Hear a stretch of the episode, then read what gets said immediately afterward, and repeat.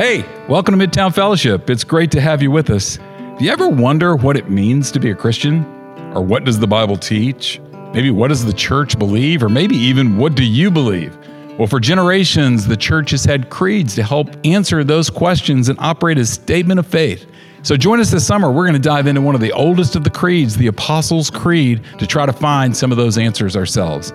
If you'd like more information, you can go to midtownfellowship.org, but we would love for you to join us for worship at 8:30 and 10:30 on Sunday morning. Hope to see you there.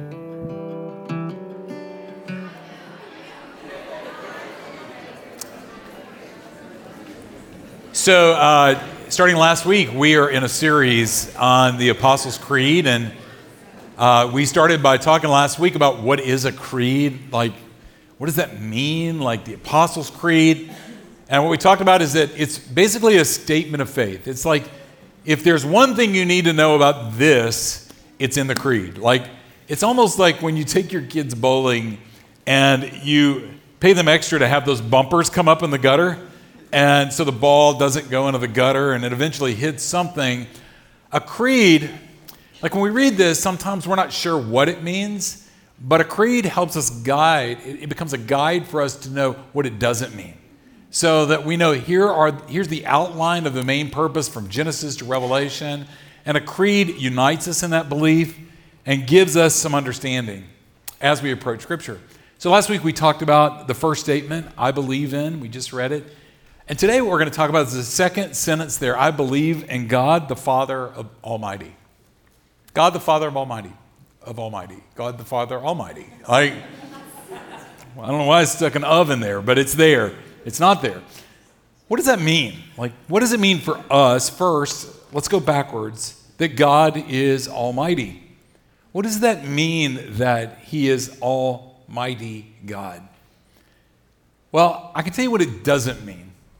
And what it doesn't mean is, um, in about two weeks, some of you know that um, I'm heading to Africa with African leadership, and we're going there to encourage the pastors there and people that are trained to be pastors. Um, I'm not going to make Emily stand up unless you want to stand up and come give the sermon. Because that's what you're going to do to me in Africa, isn't it? That's exactly what you're going to do. Hey, Randy, get up and give a sermon or something. And so we leave on the 28th, and let's just think for a minute how many things could go wrong between now and the 28th that would make getting on that plane impossible. Could we do that just for a minute, Emily? I'm going to freak her out, all right? Think about this I could get COVID, right? I could get COVID before, and that's going to kill the trip. Or I could get the flu. If I got the flu, I'm not sure I would go, all right? Just because I'm a wimp. If I got poison ivy, I'm not sure. I just want you to know. Have you ever sat on a plane for 27 hours with poison ivy? Raise your hand if you've done that. See, none of you have done that, all right? Why should I do that? If I won the lottery, if I won the lottery, I'm not sure I'd go. I'm just saying, all right? I'm sorry. If I woke up tomorrow and I just won $100 million, I'm just saying, I might go, I'll pay somebody else to go. I'm busy. I got money to spend. Or, hey, if Justin Timberlake called me this week and said, I'm throwing a party and I want you to come preach on the 28th, I might not go. That just may. Or the plane could break down. The mechanic of the plane could have an argument with his wife and not show up for work, so he's not going to fix it and we don't go. I don't know. KLM could go on strike. There could be a war that breaks out between Rwanda and Congo. And that's not outside the realm of possibility and we wouldn't go. In other words, what I'm saying is, I have zero control. I have no control over what's going to happen next. I have no control on what's going to happen this afternoon. I have no control on what's going to happen tomorrow. I have no control. In fact, you having this idea that you have control is an illusion. It's an illusion. You have no control. And as much as we're willing to embrace that we have no control, that should be the exact opposite of how you understand when God says He's Almighty. Because when He says that He is Almighty, there is zero in the universe, in the world that we know it, and the heavens that has authority over God. Nothing. God is not a victim to circumstances. God is not a victim to accidents. God doesn't sit in heaven and say to the angels, I hope the weather works out so that we can do that thing tomorrow. That's not God at all. God is not a slave to any accidents that may occur along the way that may make the plans not work out the way that He wants those plans to work out. He's not a victim to people getting sick or other people getting sick. He's not a victim to your schedule, anybody else's schedule, or how you plan your schedule, or how you don't plan your schedule. God is greater than all those things. He's greater than evil, unexpected evil, planned evil, premeditated evil. Do you know that the Lord is not even, He doesn't subject Himself even to time? That time was what He made, and time was made by our Almighty God to serve His purposes and to glorify Him. He's not a slave to time. Man, if we had time, we could get into the whole weird philosophy of that, which, if you ever want to geek out, I'm in. All right? God is the creator. He didn't create all things, He did create everything, but He's also the sustainer of all things. He is the one that knows every star by name, He's named every one of them. In other words, what I want you to understand is God is not powerful. God is power. Everything that we get power from finds its root in Him. God is not love or loving, He is love. He is the fountainhead of everything that we know that love is. God is not graceful, God is grace. God is not hopeful, He is hope. God is not rich, He is the wellspring of all wealth. God, He is not the source of life, God is life. In other words, all things are under His lordship, and He is all things. He is God Almighty. And here's what should blow your mind the way God wants you to understand that, the way He wants you to get it, is by a name. Now, let me try to explain. So, couples have come to me for pre-marriage counseling, you know, and um, and they come in and I, you know we have fun. And I ask them, so you know, why you guys want to get married? And I will turn to her and go, what is it about this guy that makes you want to pledge your whole life to him? Uh, and they usually say something like, he's so handsome. He's just so handsome. And I go, that is amazing. I said, just honestly, do you think he's the most handsome person in the world? And they, if they're honest, they're go, well, there's, there's probably people more handsome. So that's not the ultimate reason, right? She goes, well, he's so smart. I'm like, that's great. He's, it's good to marry somebody smart, all right, as opposed to somebody who's dumb. You just, smart's better, all right? And I said, but is he the smartest? And they're like, uh, not the sharpest tool in the shed, but pretty sharp. And I said, what else? Well, he's so kind. Well, is he the kind? Well, okay, he's not the kindest person on the planet, but he's pretty kind. He's pretty kind. And we could go down the list, and eventually the bride gets frustrated and says, okay, okay, okay, okay. Why do I want to marry him? Because he's John or Bert or Frank. You fill in the name.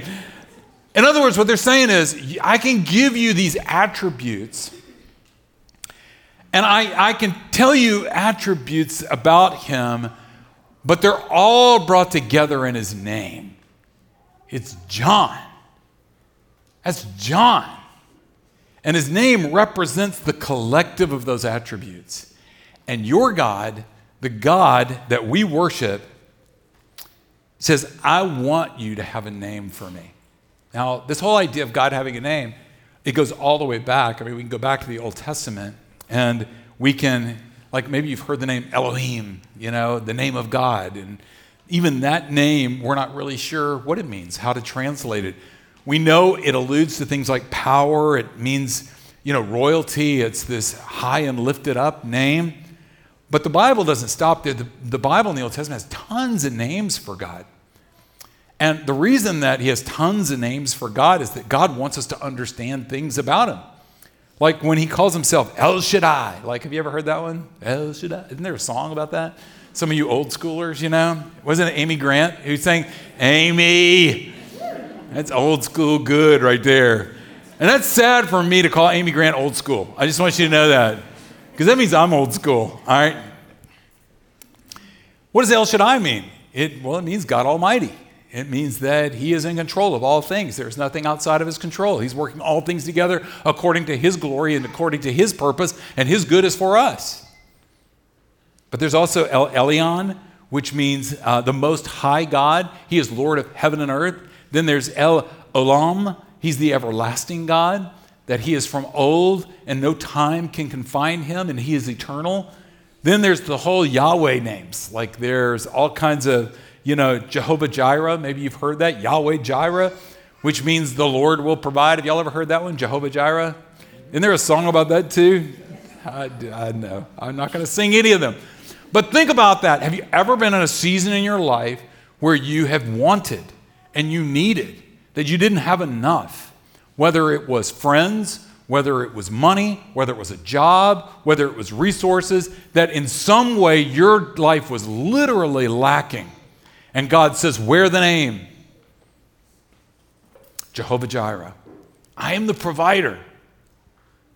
But also there's Yahweh Nissi, which is the Lord is my banner. And I don't, we can get into that, man. We could talk about that forever. What is a banner? You're not standing on a hill alone, as Isaiah 55 talks about. You're standing in a community of people that call you brothers and sisters. The baptism that we just said with the cards, they're not alone.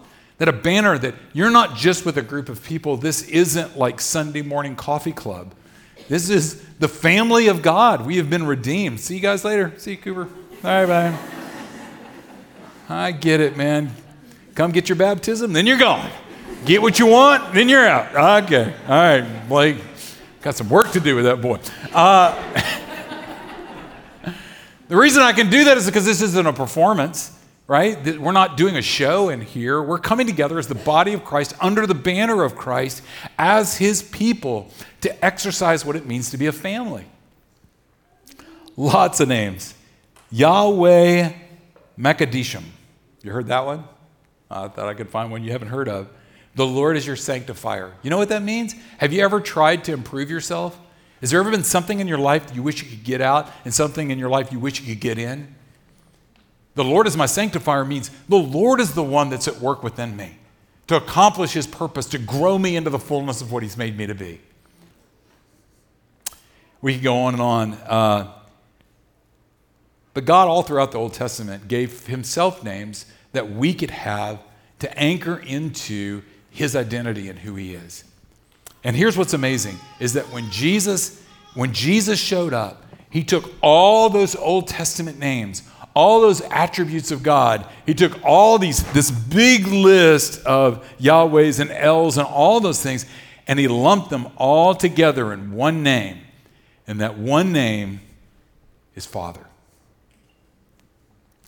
Think about that for a minute. That Jesus says, all the power, all the contr- controller, all the sanctifier, all the shepherd, all those names. Jesus is saying, you need to know him with one name, and that is Father. When the disciples asked Jesus, Will you teach us how to pray? Uh, what were the first two words in the prayer? Our Father. That when you come to God, the first thing you need to remember is that He is your Father that you're talking to.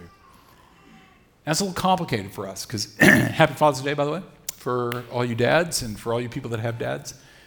Everybody else, I don't know what to say to you. Um, you know, Father's Day is a complicated thing for a lot of us. Like some of you have had incredible fathers. Some of you have had dads that you model your life after. Like your dad always was there at the right time. He always had the right thing to say. He always did the right thing in your life. And you've got super dad. And man, that is just such a blessing and legit that God has given some of you amazing fathers that on Father's Day you love to celebrate them and they're a gift in your life. They're not perfect, but they are a gift. Now, some of you had dads that just weren't great dads. Like maybe they were men that never learned how to express themselves. So when they were with you, they didn't know how to express themselves or men that never learned how to have healthy relationships. And because they never learned how to have healthy relationships, uh, they didn't know how to have a healthy relationship with you. They were men that grew up thinking that I, I don't know how to engage with my own heart. I don't know how to be present with me. And so, as they're raising you, they never knew how to be present with you. And some of you are still experiencing some of the pain of having fathers that I'll say this, I won't preach on it, but it's almost like we have to grow away from them. Like for us to mature and grow, as we talk a lot about here at Midtown, it's almost like we have, we have to walk away from our father's tradition and we have to walk into a new tradition. And they weren't evil men, and they're just, they were just men that just didn't know how to bring it. They didn't know how to encourage, they didn't know how to give life words. I don't know, some of y'all have that. So, Father's Day for you, eh, it's okay. Like, you'll call your dad maybe, or your kids will call you, you know. You don't really give gifts. You're like, hey, just thinking about you. And you do the right thing because you're good. Some of you have dads that were evil. Now, let's just be honest. Some of you, your fathers, it wasn't that they didn't know how to do life, but the way they did life hurt you deeply. Men that were addicted, men that abused you, men that took advantage of you. Some of you, Father's Day is really hard because it brings up a lot of wounds inside of you. And I respect that. And trust me, I, I know the journey that you're going on to be healthy eh, because you got to go on that journey. Because regardless of what your father has done to you, those issues are yours now. They're yours. Like learning how to live a different life, learning how to deal with trauma, learning how to grow out of what happened to you. That's hard. It takes a community, it takes a lot of effort. And I, want you to know you're not alone. Regardless, great, but not perfect, to okay, just not present, to evil. We all have an idea of what it means when we say father. And it's kind of our go to. We kind of slide into that old definition of father. And when Jesus comes on the scene, Jesus says, I have to radically transform the way you understand father. I have to. Because if I don't, you're going to get stuck in your old definition of father and you're not going to understand who God really is. Because he is expressing his almightiness, his godness in the name Father. Romans 8. This is verse 14. Paul says, For those who are led by the Spirit of God, we're the children of God. We're his kids. The Spirit you receive does not make you a slave so that you live in fear again. That's old. That's the old life. Before you knew Christ, you were a slave to sin, and fear was the language of that kingdom. But when Christ came in and redeemed us, now we're not a slave anymore, and fear no longer is our language. Now we know we understand the gift of fear, and we let fear be something that is a gift from the Father that guides us, but it's no longer what enslaves us. A whole nother sermon. But he goes on to say, This spirit who you received brought you brought about your adoption as sonships, and by him we cry out, Abba, Father. In Romans chapter 8, the Holy Spirit is doing something in us day and night, and He is crying out, Abba, Abba, Abba, Abba, Abba, Abba. Why? Out of all the things the Holy Spirit could be crying out, why didn't He go, obey, obey, obey, obey? Treat people with respect, treat people with respect. Listen, listen, listen, listen. Give, give, give, give more, give more, give more. Like, there's a thousand things the Holy Spirit could have said. Stop smoking, you know? Don't eat ice cream. Like, I don't know. Abba. And it's, Abba is not just father, Abba is the word for daddy. It is the most intimate. Like, I can call you, hey, happy Father's Day, Father. But that's not the same as your children coming and crawling in your lap and going, Daddy. And that's what the Spirit says. Keep saying it, Daddy, Daddy, Father, Papa. Why? Well, let's try to understand. So we're going to go to a passage of Scripture. We're going to hit the pedal down hard. We're going to go fast. You ready? So we're going to Luke chapter 15. It's a very familiar story. Some call it the story of the two sons. Some call it the prodigal son. Some even call it the prodigal father, because prodigal means extravagant. It means almost reckless. We just sang about God's reckless love. I'll let you decide who's the prodigal in this story. Is it the father? Is it the son? But here's what's happened, and I'll just give you like just an overview. Luke chapter 15 is an amazing chapter in the Bible. If you say, What should I read this week? Luke 15. First is the story of a shepherd who has 100 sheep. He lost one. He leaves the 99 and he goes find the one. Y'all remember this? Have y'all heard this? Leave the 99. I think there's a song about that too. And he, he goes after the one. And when he finds him, guess what he does? Calls all his friends together, goes, Party, party. We're going to throw a party. Then there's a story of a woman who lost a coin, one coin, sweeps her whole house, goes frenetic over trying to find this coin, finds it, calls all her friends, party, party. And then there's the story of these two boys, which leads to a party. So has two sons, and the younger one, uh, you know, like all younger siblings are, uh, said, You know what? This farm life just ain't for me and uh, went to his dad. and he said, Hey, dad, I know that when you die, I'm going to inherit half of your estate. My brother will get half, I'll get half. You're going to split it. Here's the deal I can't wait that long. And it's not like I want you to die, but I kind of want you to die. Like, I want all the stuff that's coming to me. Like, can I have that now? Now, culturally, Jesus is setting up, we don't understand it completely because of our culture, but this family's wealth was rooted in generation of generations of getting land, building estates. Actually, it probably took three or four generations to create what they had created, and all their wealth was in their land. So the younger son was basically saying to dad, Will you sell off part, half of all that you own that took four generations to get so I can have some cash in my pocket? Radical. So the dad says, Okay. The young son packed his bags, all this new cash he had, hit the road and went to Nashville. He was here for CMA Fest last week. You should have seen him. Not pretty. He wasn't doing well around 3 a.m. down on Broadway. It is not a happy place, trust me. So he had a good time, collected a lot of friends. I mean, money will do that. Collected a lot of friends. They partied hard until it was all gone. And guess what happens when all the money's gone? All the friends go too.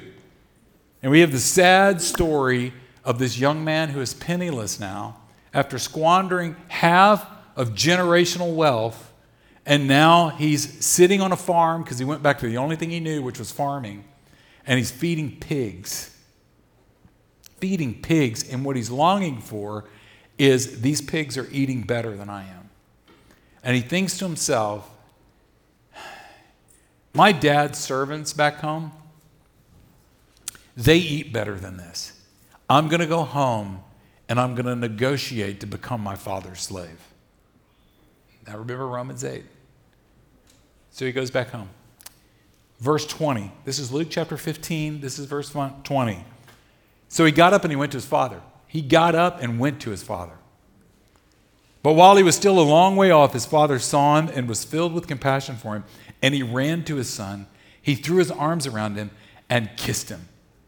The first thing that I want you to know about Father, because we're redefining the term Father. Father Almighty, Abba, the first thing you need to know is your Father. He is a moved Father. What I mean by that is that word compassion in the Greek, it actually means to be moved in your bowels. Let's stop and think about that for a moment, shall we? Have you ever had that moment in your life?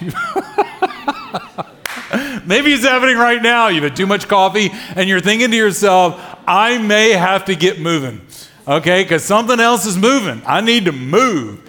And so maybe you've been in a meeting and you're like, legs don't fail me now. And you're trying to get quickly to El Baño to make take care of El Businesso, all right? That's, that's what it means here. It means that something deep in your bowels is rumbling to get your tail off your chair and get moving. And why would Scripture use that analogy of a father? Because what's moving our father that he can't contain, that he can't stay seated for, that makes him, well, not just get up, but run, is you. Your father is so moved by love for you that he wasn't content to stay in heaven. Like he had to leave heaven and came to earth in the form of man to give his life for you. That's how moved he is. In fact, have you ever read the 23rd Psalm? I mean, of course you have. Or have you heard it read? Maybe you've never read it. The Lord is my shepherd. I shall not want. You know, it's that psalm that everybody reads, you know, like at funerals and stuff to comfort us and guide us. It's just a sweet psalm, you know. I lay down in fields, you know, pastures, you know, green. I, I, I'm butchering it, all right? But there is a violent line in there. It's violent because in verse 6 it says, His goodness and mercy shall follow me all the days of my life. And lo, you, have you heard that before? Or am I the only one here? All right. Let me translate for you the original language. Your goodness and your mercy, we translate it, shall follow me all the days of my life. Real transition is, your goodness and your mercy shall hunt me down my entire life. Our Father is a Father that is moved by love for us and is running toward us. In Psalm 139, this is a passage that I'm so familiar with because have you ever run from God? Like, have you ever, like, I'm done. I don't want to think about God. I don't want to talk to God. I don't want to be around God's people. I just want to run. Well, in Psalm 139, it says, Where can I go from your spirit? Where can I flee from your presence? If I run away from you to heaven, guess what? You're there. If I make my bed in the depths, at the bottom of the sea, you are there.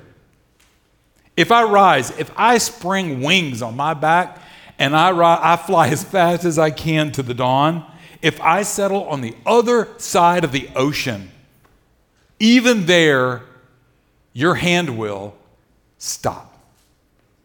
Your hand will do what? Your hand will what? I'm running from you. What is your hand going to do when you catch me?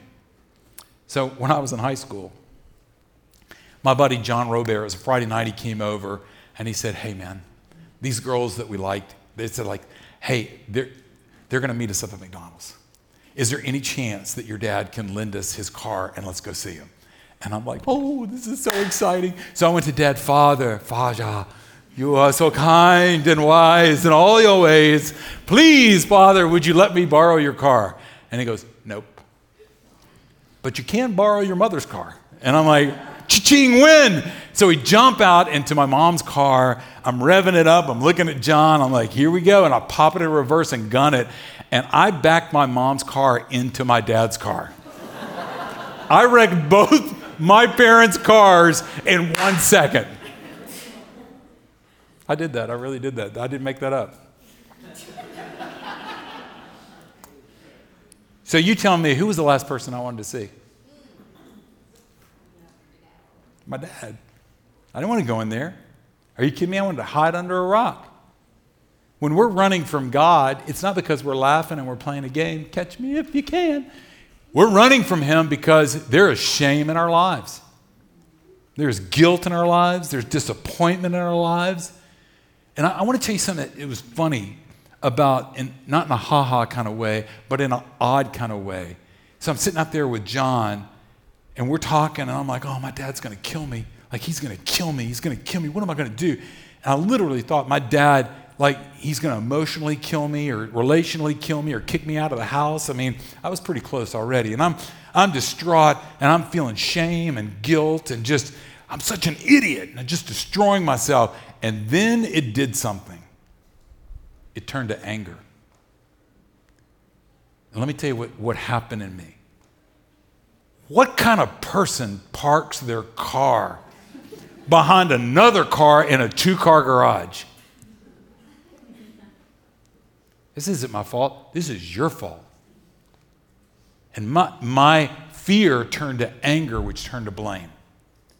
And I do the same thing with God. I know I'm running away from you, but look what you've done. You didn't rescue me from that. Oh, you're God Almighty. You could have changed that whole scenario with that dating situation in college, and you didn't. Oh, who do you think you are? You're not a good dad. I know exactly what you are. When we run, there's a lot of reasons we run. Why do you run? So when God finally catches us, his hand will what? Will it crush us? Will it grab us by the back of the neck and turn our head around and go, How many times do I have to come out here and get you? Whoa. that was too familiar. Look what it says. What will your hand do? It will guide me. Your right hand will hold me fast. If I say, Surely the darkness will hide me, and the light becomes night around me, it is so dark that even light is dark. Even in the darkness, it's not dark to you. My darkness will shine like a day, for my darkness is light to you. And do you know why we're afraid of the dark? Because there's no light. So my father comes in and he guides me and he holds me. He cares for me and turns on the light. So my father is a compassionate father. He runs after me. He's also a kissing father. We don't have time this morning. We're almost out of time. He, you know, I'm not sure what that kid smelled like, but it wasn't good. And, and the father was kissing all that that wasn't good. The one who knew no sin became our sin, our stink. He wore our stink so that we could wear his aroma. But listen what it says here in verse 21. The son said to him, Father, I've sinned against heaven and earth and against you, and I'm no longer worthy to be called your son. But the father said to the servants before his son could even get the rest out, he said, Quick, bring the best robe and put it on him, put a ring on his finger and sandals on his feet. Bring the fatted calf and kill it. Let's have a feast and celebrate. For the son of mine was dead and is alive again. He was lost and is found. So they began to celebrate. But meanwhile, the older son, he was in a field, and when he came near to the house, he heard music and dancing. And so he called one of the servants and asked him what was going on. He said, Your brother's come, and your father's killed the fatted calf because he was, has him back safe and sound. The older brother became angry, and he refused to go in. So his father went out and pleaded with him. But he answered his father, Look, all these years I've been slaving for you and never disobeyed your orders. Yet you've never given me a young goat so I could celebrate with my friends.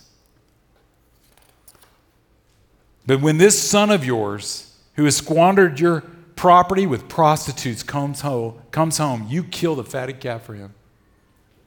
My son, the father said, You are always with me, and everything I have is yours. But we had to celebrate and be glad because this brother's brother of yours was dead and is alive again. He was lost and is found. Listen to what the father said to him. We had to celebrate. We had to be glad. See, when the father runs after me, I love a father who comes after me with hugs and kisses. I do. I love that. I love the hugs and kisses. But you need to also know that he's also a father. There's not a parent in this room that doesn't understand this. And if you don't understand this, please let me be the one to turn the lights on today. If you're a parent in this house today, guess what? You are the law in your home. Hate to break it to you, you're the disciplinarian. You are the captain of no. You are. You are the cause of pain. Go to your room. Give me your phone. You can't go. You can't wear that. You can't say that. If you're a parent here, you got to know to your kids you are the you're the killjoy. You're the party pooper. Because you're training people to be better humans when those humans don't understand what you're doing. A good parent is a parent who brings discipline into the lives of their children. And when we call God our Father, we don't just say He's hugging and kissing us. I got to warn you, He's also coming in with discipline. Why? And here's the crazy thing and the painful thing He often is fighting for you against you. In Hebrews chapter 12, it says, My son, don't make light of the Lord's discipline. He's not saying, if by chance at some point in your life the Lord finds a reason to discipline you, don't be surprised. No, no, no. He's saying this is normal for us as Christians. He says, My son, do not make light of the Lord's discipline. It's coming. And don't lose heart when he rebukes you. He's going to. Because the Lord disciplines the ones he loves, and he chastises everyone he accepts as sons and daughters. That is the normal life of believers. And discipline means two things, real quick. One is When I go walking over here at Lipscomb's football field, they're in the middle of two a days. Y'all may not know what that is, but their football team is getting ready for the fall, and these poor high school students are being abused by their coaches. they are. Run faster, more, more, and more. And you see kids over there, and they're re examining what they had for lunch once again, you know? And you realize those coaches know something the kids don't know. What they know is that there's a war coming, and that war is the first game of the season. And they know how strong the opponent is. And those coaches, against the will of these players, against the will of these players that just want to go home, go light on us today, coach, please. Against their will is preparing them for war, for victory. The Lord is no different. He brings discipline life. I know you don't want to pray. Come on. I know you don't want to open up scripture. Come on. I know church. I don't feel like getting up and go to church. Come on. I know I don't want to go to small group. I know I don't want to confess my sins to my brothers and sisters. I know I don't want to be vulnerable and honest with my spouse. Come on. The Lord's saying, Come on. I know. I know. I know this is going to make you throw up. It's going to make you want to throw up. But I'm bringing you into the school of discipline to equip you and train you for the war that I made you for. But the other discipline is this. And this is why it says in verse 7 of Hebrews 12 Endure hardship. All hardship is discipline from the Lord. God is treating you as his child. For what child is not disciplined by their father? If you're not disciplined, and everyone undergoes discipline, then you're not legitimate, not true sons and daughters, but you are true sons and daughters. You can go read the passage. What that means is God is committed to exposing sin in your life.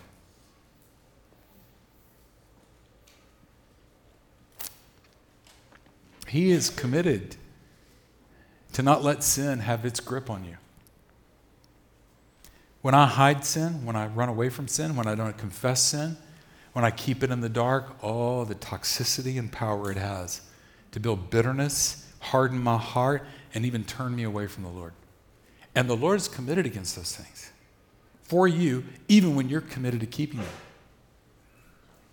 And there's going to be times where He stirs you in your heart. He may be doing it right now, where He's giving you conviction about a sin in your life that you need to confess and you need to put down.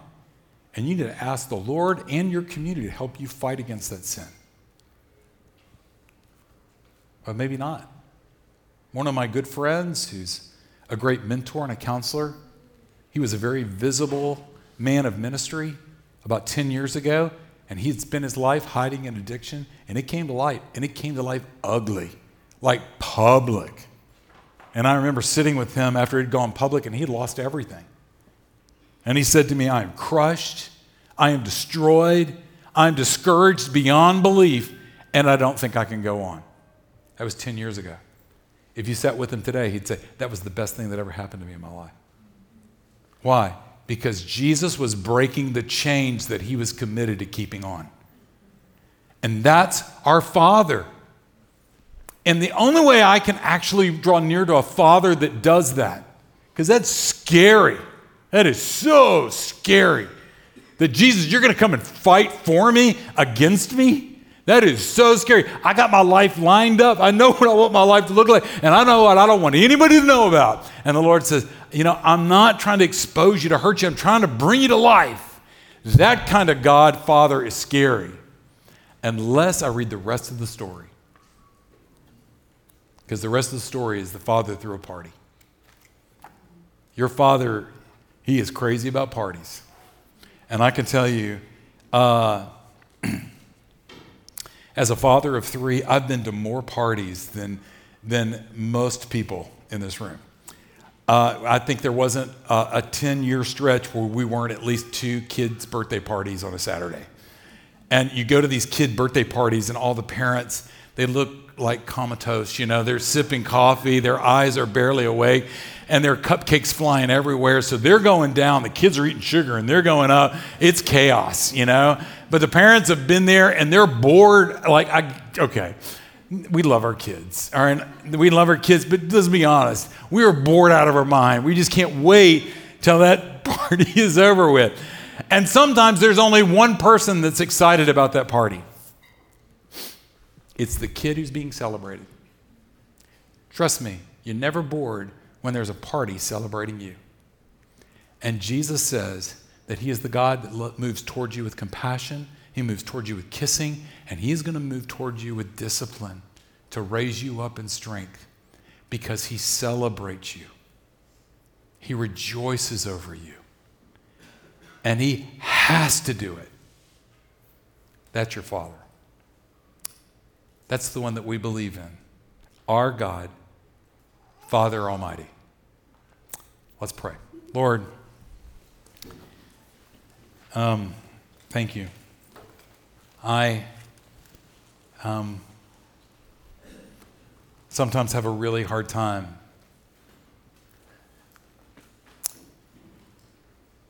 just believing that you're those things.